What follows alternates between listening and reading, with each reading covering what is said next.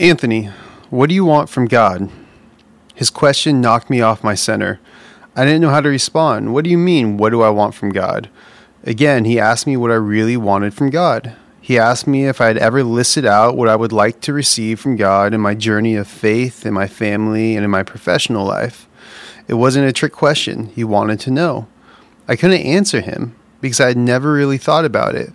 I had never really thought about it because I figured I had more than I deserved.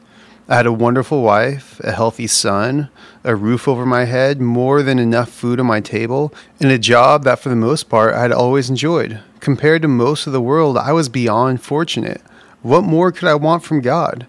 The thought of asking more from God made me feel guilty, like a little brat asking for more toys after he already opened all his gifts on Christmas morning.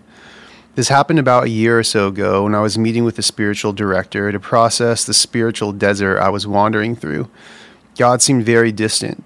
I was not happy with most of anything in my life. I had no idea what was next for me in my faith, my life, or ministry.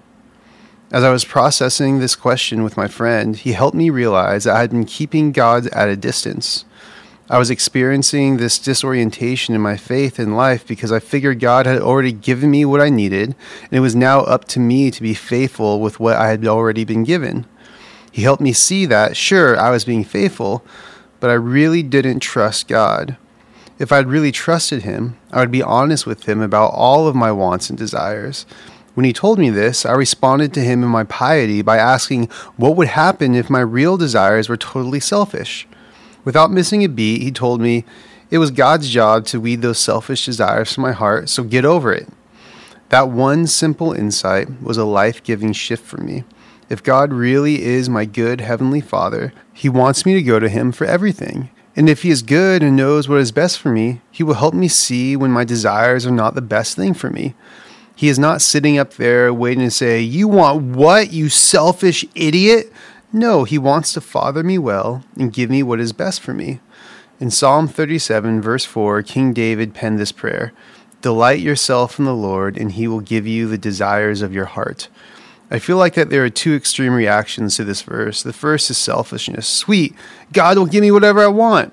The other is disbelief. No way, that is too good to be true. The first way is us manipulating God, which can leave us disappointed or frustrated with God when we don't strike it rich or find a smoking hot spouse. The other way keeps us from ever experiencing the gifts God desires to give us. It's like we think we have to always suffer for God. This way can also leave us disappointed and frustrated with God.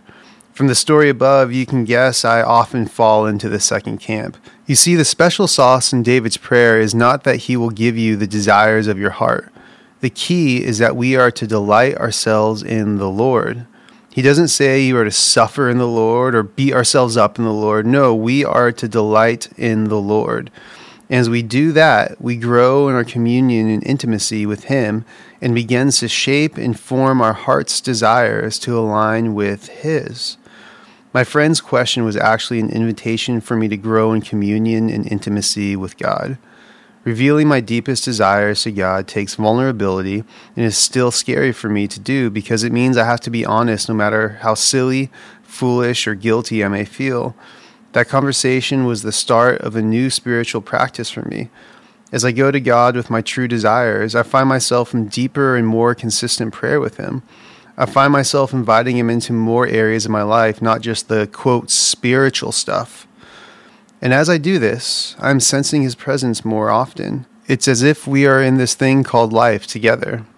I find myself looking for how He is moving around me, how He is leading me, how is He answering my prayers the crazy thing is that as I am growing in all of this, I find myself less and less interested if my desires are met because I'm learning day by day that the real prize is simply being with God. God is my deepest desire. God's deepest desire is to give Himself to us. So, my friend, what do you want from God? Grace and peace till we rise in glory.